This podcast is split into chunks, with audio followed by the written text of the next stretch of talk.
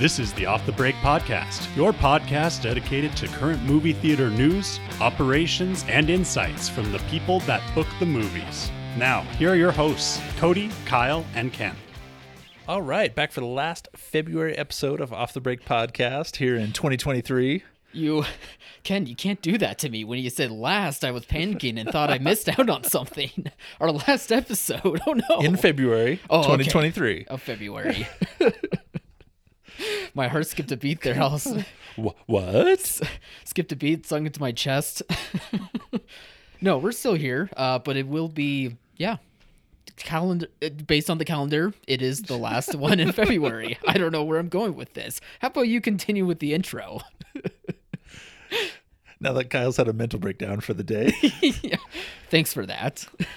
Oh, glad to glad to be back. We've got some some news. Kyle's got a review, and we've got uh, some things to discuss this week with uh, Ant Man opening, doing over a hundred million dollars for our first title in a in a hot minute. Yeah, it's nice to get back in the groove of seeing big openers and and Love hopefully films holding up. Love it for sure. Uh, and I think this should be its biggest opening for an Ant Man movie, despite it possibly being the most critically panned movie of the three.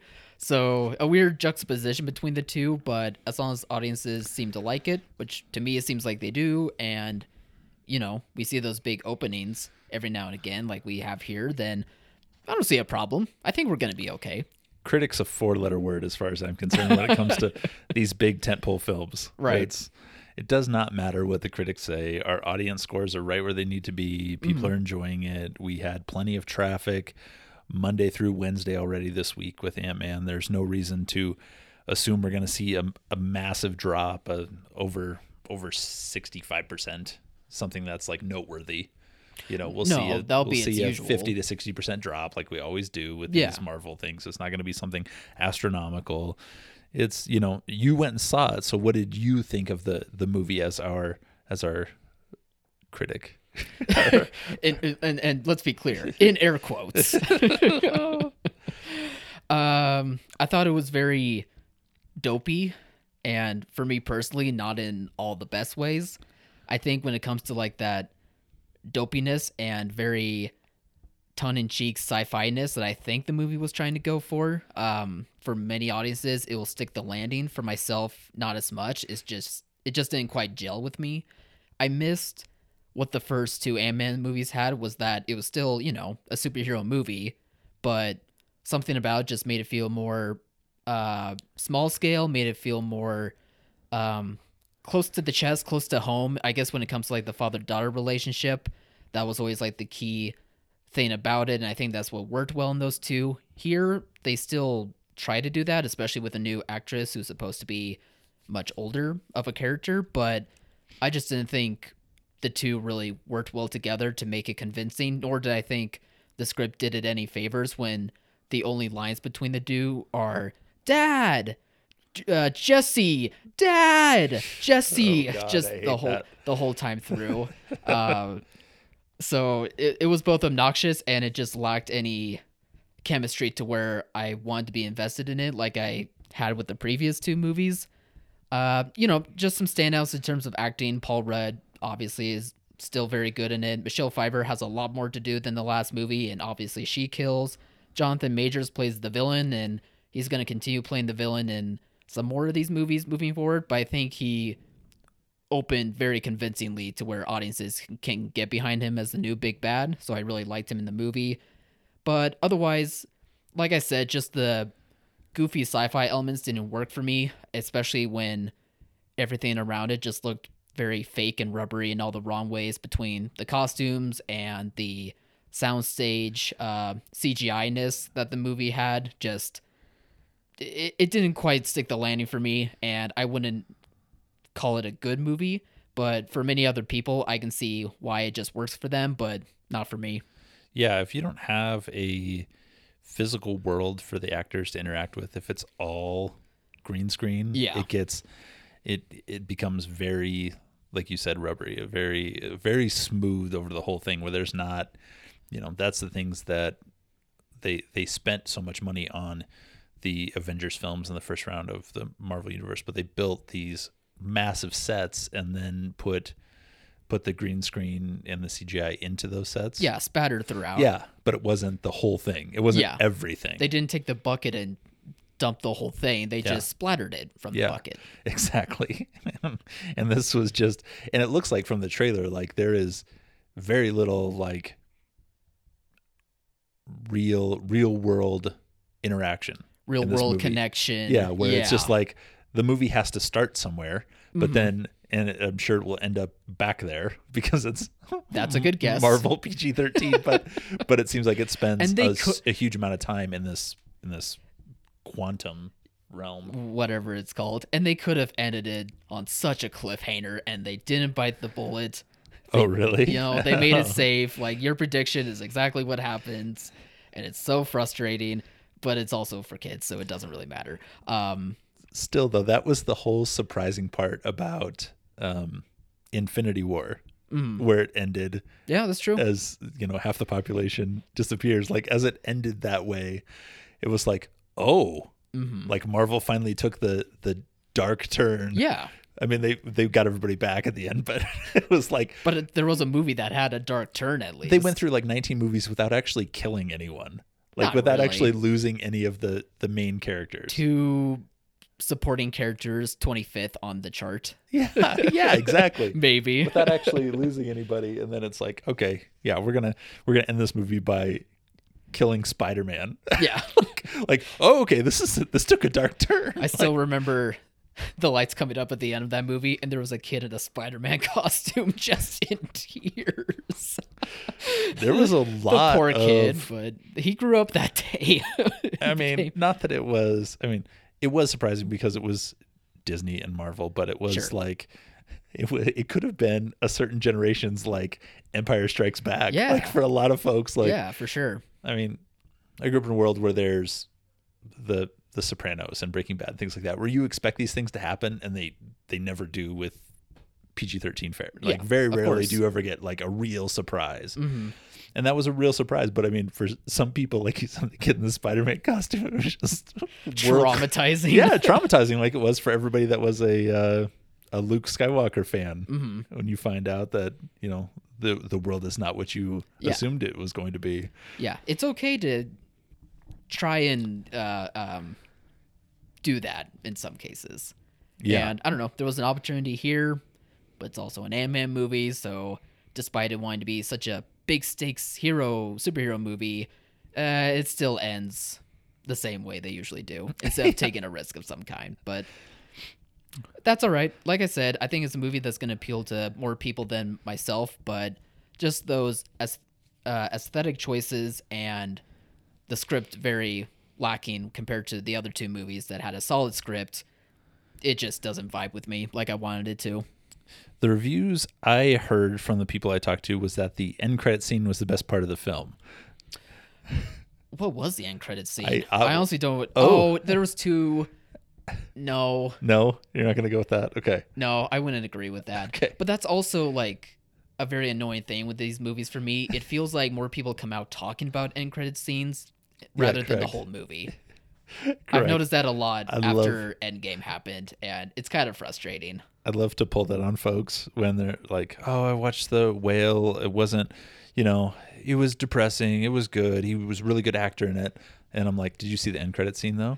And they're like, "There was an end credit scene." I was like, "Yeah, Nick Fury comes out and recruits him to be part of the Avengers." what? No. Oh God, you got me again.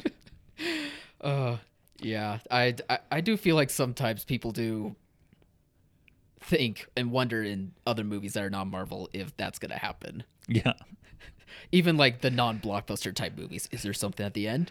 Did someone actually not die at the end? Oops, I just knocked over my phone. Um, Way to go. yeah, it's just a weird. It's, it's such a weird time that we're in when it comes to movies in that regard. But they're- also can be fun, so I get it. But Yeah. I, I, I do want people to remember there's, you know, movies that they're watching and not just the clip at the end. Well, this is just the the uh, soft opening to our superhero summer that we're gonna have. You know, Yeah. we've Yep. got a big slate of stuff, and then we just they just announced that the Flash is going to premiere at CinemaCon in in Vegas in April. So that'll be you know more excitement thrown on the fire. The movie, I'm assuming the Flash is going to be good. It's just a matter of whether or not they can promote it properly, because Ezra Miller's the lunatic. Right. Uh, and judging by the Super Bowl trailer, um, that I assume everyone has seen at this point, I think the marketing can work. I think people are going to be oogling and ogling over the many Batmans that are involved in this movie that they're forget that it's going to be a Flash movie. Correct. Yeah. like Michael Keaton, I think is going to make that much of a big deal to where, at least on your opening, there's going to be a big hit for you. if they don't make it too convoluted, if they don't make it too intense as far as explaining all of the multiverse and the speeding up and slowing down and all mm. of this. Yeah. If it's just like, hey, all of a sudden there's four Batman just like there were Spider-Man. Like it's mm-hmm. yes, it's a copy and paste. We get it. but you know what Spider-Man didn't have? Michael Keaton. Okay? Yeah. Not not this time around. and he probably, well, not yet. He'll come. Well, he was the vulture, but Eh. Unfortunately, he got shoehorned into Morbius, and we know what happens yeah, there. exactly. That's the that's the end of the road. So I, I, I'm glad you brought that up because I saw that headline that The Flash is going to be having its first premiere at CinemaCon, uh, six weeks out from its release date, and then I saw many fanboys respond with, "Oh no, that means we're going to get so many leaks for The Flash at CinemaCon," and I had such a big laugh after that because after seeing movies in CinemaCon, I can. Obviously, no one is in there to leak the movie. It's not like If yeah, anyone sneaking in to do that. no, the only well everything Obviously. everything gets out at CinemaCon, but in the ways the film companies want it to get out. Yeah. It's it's not a matter of like What every- trailers were Every trailer get re- Yeah. gets released as like they release it at CinemaCon, and by the time you get out of the auditorium, it's already on Twitter. Yep. Like that's they release it in very specific patterns. Yep. I mean, even the Olivia Wilde getting served papers thing, that only got out because that movie was such a mess. The production and promotion of that movie was such a mess. Otherwise, it would have just gone away. Yeah.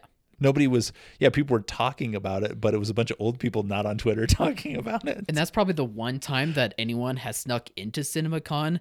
I doubt that fanboys or scoopers are going to be sneaking in and doing like what that one person did serving papers. Like that was the really rare moment that something like that I know happened, the I'm sure. the strange part was like nobody ever approached me. I mean, I had a guy come up to me, offer me five hundred dollars to borrow my badge, and then he returned it to me very efficiently. he was very nice about it. Yeah, he was extremely polite. You know, he paid cash. I don't know what the Yeah. yeah, but you know, nobody. I I put it out there Yeah. on social media, but nobody ever reached out to me like, hey, you know, Yeah. This is this a thing? The, these fanboys obviously don't know what a CinemaCon is. They just hear the word con and they assume it's another Comic Con. So I understand it, but just ex- from my experience with CinemaCon, from knowing like who shows up there, more so theater owners that and, and even like journalists. I don't. I couldn't even pick them out from a crowd. Yeah. Um, no one's leaking anything like that. So I got a good laugh for the week. I really needed it. the guys from Rico's Nacho Cheese are going to be out there yeah. lighting the world on fire. right. I'm tweeting this. You're not gonna believe. The Flash runs super fast. You're you're not gonna believe how fast he runs. Yeah. really fast. qu- they quantify it. They like put a number out there and it just breaks these poor kids' heart. yeah. He run 32.672? Oh, no. That's not correct with the source material. God. Speaking of something that's kind of like put my brain through a loop, you sent me an article about um, Alamo Drafthouse with their new uh, drive-in location in Fayetteville, Arkansas. yeah. But it's a drive-in indoor situation. that's what I'm trying to figure out. It's sounding like it's going to be an indoor location with uh, eight auditoriums, but it's also going to have a drive-in component. Um, judging by the descriptions I've seen on Variety, and they also mentioned that it's the first permanent drive-in location Alamo Draft ha- House has had. Excuse me. Um, which I, I guess I just never really thought about like a chain in like the drive-in business these days. So even three years removed from the pandemic where we saw like an uptick for drive-ins, I'm very surprised to see a chain like Alamo want to get into like the drive-in game. Yeah, there's less than 200 drive-in locations in the U.S. Mm-hmm.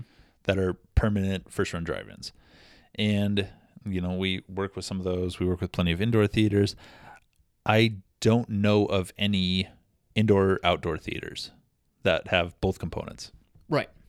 So There's not many of those, even less. I mean, during the pandemic, we had some because you had to be outside, so it was so people moved equipment outside or made a, a switch where you could play a film in the parking lot of a, a complex and then also play films inside. Mm-hmm.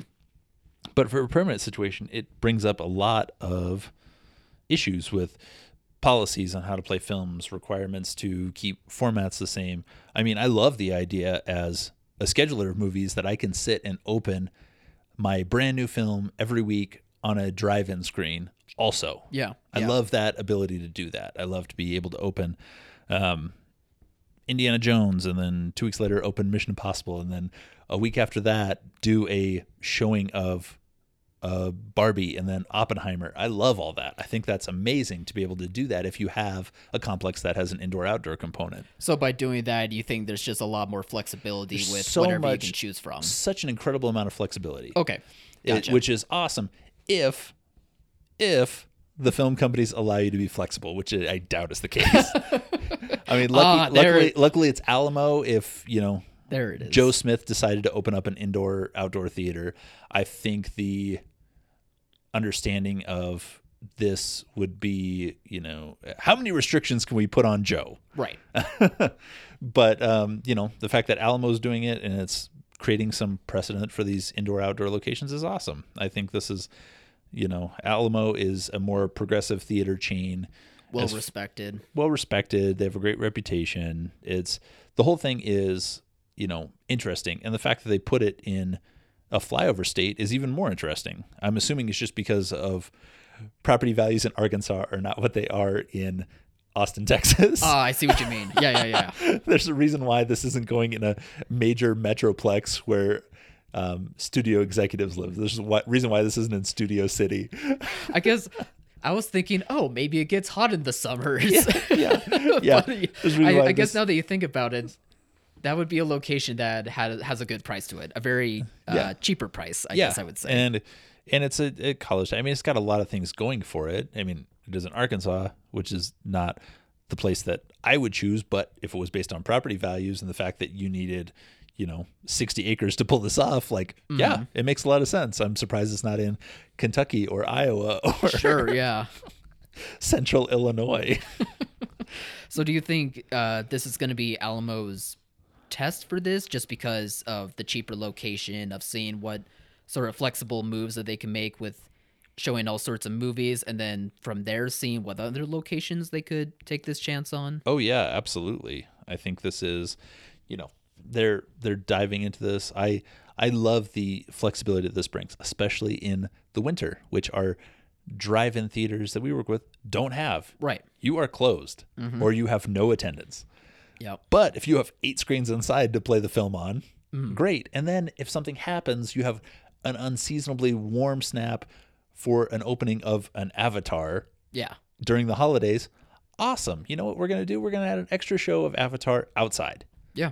You don't have to do anything else. You don't have to, there's no additional requirements to add a show. You don't have to clear a screen out. You don't have to move show times around. It's like, you know what? Put it on. And also in the winter, I don't, I don't know that indoor theater people pay attention to this. The sun goes down at like five o'clock. so you can start a show at 5.15 and have everybody That's- home by nine, Yeah, it'll feel like a late night showing, which is like the good old days. which is crazy to think like it's it's it's a model that works it has worked more since the pandemic but these people are struggling against the rotation of the earth and the hmm. sun. Like the fact that the fact that it doesn't get dark enough to actually see a movie sometimes until 9 9.45 10 hmm. o'clock. I mean you're literally tilting against the wind. Like Yeah. have- there's nothing you can do to change this. Your business model is yep we start at 10 p.m there's no place that is successful except for like six nightclubs in the US. Yeah. Like there's no other place where you could just like I'm going to open a business at 10 p.m. even even bars can't just open at 10 p.m. You have to be there Mm-hmm. for an evening after work rush. You can't just say I'm going to open my doors at 10 and then see what happens. right, right, right. But the flexibility of this is very cool. The idea that we're going to at least have some reference material for this. And I think for locations that have space, have the ability to do this, having this option is awesome. Yeah. I think, uh, you know, is, this is being flexible where folks weren't willing to put in like concessions outside of candy and popcorn. Like this is a whole nother level to this. This isn't Atmos sound or 3D. This isn't a additional feature. This is a whole different business model, Yeah, I mean, which is to- very cool. on top of Alamo already, like you said, with those um, different visual and sound options at their disposal, but also probably just with concessions. It's with Alamo, it's more than just candy and popcorn. It's actual uh, cuisines of some kind, or, or beverages, brews, uh, wines potentially. So Yeah, and yeah, they, this this really opens the door for them. Yeah, no, it's just a very interesting setup, and they already have the structure in place to deal with, you know, the the alcohol sales and the concession sales and the things like that that go into it. That at a drive-in you have to be even more vigilant of because you're selling alcohol to people that literally have the keys in the ignition of their car Yeah, sometimes. yeah, yeah, yeah. So you have to worry about that component. But I'm sure you know. It, all things aside, there's I I'm genuinely excited for this idea. I think this is something that is is doable for places. I mean, how many theaters have you seen on a Friday night that have, you know, 75% of their parking spaces empty? Yeah, And it's like, "Oh, you know what? The weather's great. We're just going to move this movie outside." Mm-hmm.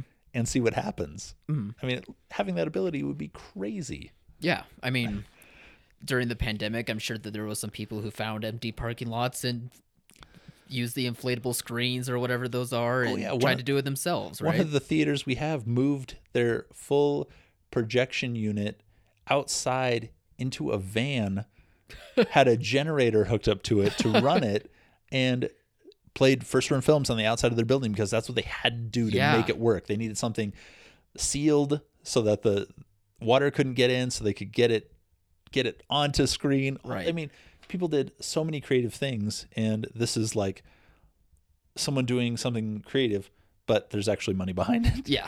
there's actually like a driving force behind it. Sustainable.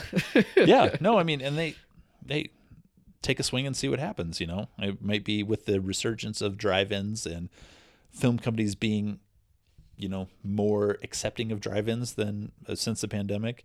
It's you know, I say go for it. I'm pumped about this. I think there's plenty of potential for this to to work, especially when you can close it down and it doesn't mean closing your entire business down. for sure. Can't wait to see how this potential plays out for them. Um, and I guess we'll wrap up our show with some of with a, with a list of ideas that Ken has for us because last week he mentioned that for Bad Boys 4, he has plenty of awesome titles that he's willing to give Sony if they just give him a call. Unfortunately, no one called. So we decided just to release them here to the public ourselves. No, we're just going to put them out on the air. So I'm going to have you read the title, Bad Boys, mm-hmm. Kyle, and then I'm going to give you my my subtitle Okay. for the film. Okay, Bad Boys formidable. with a 4. Okay. There's a lot of fours. Yes. All right, here we go. Bad Boys. Forbidden, Ooh. Bad Boys. foreboding, Foreboding. foreboding. What does that mean? I don't know. It sounds cool. Though. Bad Boys. Foregone, Okay, okay. Bad Boys. forgiven. Oh no, that's the. T- I think that's the title. You got any more? I have so many more. Okay. For Forsaken, Foreskin, Fortress, Forewarned, Forewarned. Foreplay, Forgery, Forgettable, Fortified. Well, now you don't want the movie to be called Forgettable. Bad Boys Forgettable. Don't even bother seeing it. I'm not. I wouldn't be surprised if they waited. They waited 15 years to do a third one, and they're waiting two years to do Yeah. the fourth one. And then, of course, the the for the fourth film in the series, Mhm. Bad Boys, five. Just to really confuse them. Yeah. Well, I guess the fourth one was Bad Boys for Life. But what was the third one? let's just let's just pretend that Michael Bay doesn't know how to count because he doesn't know how to count. It's like we blew up three trucks on the. There were only three trucks chasing them on the expressway. Yeah. Michael Bay, but we blew up four. He's like, so That just means it was cooler. yeah. There's no math involved. The math is they're giving me how much money to make this film. That's the only math I need. yeah. How many explosions can we afford for this? He is he is whatever the opposite of Christopher Nolan is trying to figure out. it's actually cheaper to blow up the 747. Yeah. Michael Bay's like, I would like three 747s to explode, please. we want to get this from every angle. All I know is we need three of them, and I'm not doing the math for the money The it paint takes. the paint doesn't match on any of them. That doesn't matter. Who cares? All right. Continuity is a four letter word to Michael Bay. it's so true. uh, well, Sony had their chance, but there are those titles that he had ready to go. I say Forgiven was the best one. Uh, Foreskin might have been the second closest. what a way to end the podcast. Bye everybody. Bye, everyone. Thank you for listening to Off the Break Podcast. Find us on all podcast platforms or at screeninsider.co. And be sure to like and follow our Facebook and Instagram pages at Off the Break Podcast.